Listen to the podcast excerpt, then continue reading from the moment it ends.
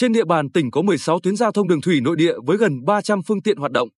Để đảm bảo an toàn giao thông trong mùa mưa bão, các cơ quan chức năng đang tăng cường tuần tra, kiểm soát, triển khai các phương án phòng chống bão lũ theo phương châm bốn tại chỗ. Theo Ban An toàn giao thông tỉnh, hoạt động đường thủy nội địa ở tỉnh ta tập trung ở khu vực ven biển từ thị xã Hoài Nhơn đến thành phố Quy Nhơn, với tổng chiều dài một trăm bốn mươi ba ki lô mét. Ngoài ra, có một số tuyến đường thủy nội địa hoạt động trên đầm Thị Nại, đầm Đề Gi, hồ núi một, trên bốn con sông lớn gồm Hà Thanh, La Tinh, Lại Giang, Côn, tuyến đường thủy Quy Nhơn Nhơn Châu, Quy Nhơn Hải Minh, Quy Nhơn Nhân Lý, Nhân Hải. Nhiều năm trở lại đây, tỉnh đã quan tâm đầu tư, nâng cấp cơ sở hạ tầng và các điều kiện cần thiết để đảm bảo an toàn giao thông trên các tuyến đường thủy, phục vụ nhu cầu giao thông đi lại của nhân dân và phục vụ phát triển du lịch ven biển. Tuy nhiên, tại một số tuyến vẫn chưa có hệ thống đèn báo hiệu đầy đủ, phao, luồng thường xuyên bị hư hỏng. Tình trạng bến đò ngang hoạt động không phép, thiếu hệ thống an toàn như cầu cập bến, nhà chờ, đèn chiếu sáng ban đêm vẫn còn. Một số phương tiện vận chuyển hành khách chưa được đăng ký, đăng kiểm vẫn lén lút hoạt động. Ý thức chấp hành các quy định về luật giao thông đường thủy nội địa của các chủ phương tiện, hành khách chưa cao, tiềm ẩn nhiều nguy cơ mất an toàn giao thông, nhất là trong mùa mưa bão. Trung tá Nguyễn Hồng Vang, Phó trưởng Phòng Cảnh sát Giao thông Công an tỉnh, cho biết chín tháng đầu năm nay, đơn vị đã tổ chức năm trăm bốn mươi sáu chuyến tuần tra, kiểm soát trên các tuyến giao thông đường thủy như Hải Minh Hàm Tử, Quy Nhơn Nhân Châu, Quy Nhơn Nhân Lý, Quy Nhơn Nhân Hải và các tuyến trên đầm Thị Nại.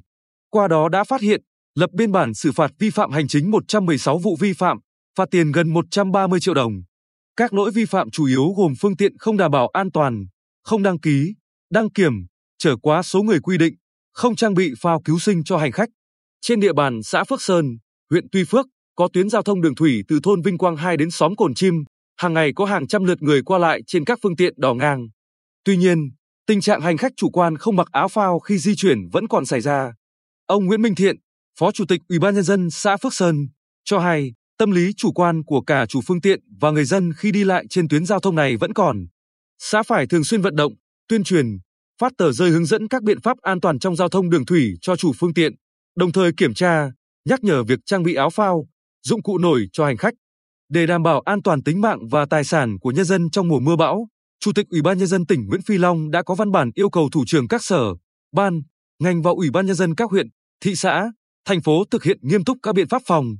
chống thiên tai và tìm kiếm cứu nạn theo phương châm bốn tại chỗ. Theo đó, các sở, ngành, đơn vị, địa phương tổ chức củng cố, kiện toàn ban chỉ huy phòng chống thiên tai và tìm kiếm cứu nạn, phân công trách nhiệm cụ thể cho từng thành viên, đồng thời xây dựng phương án triển khai cụ thể.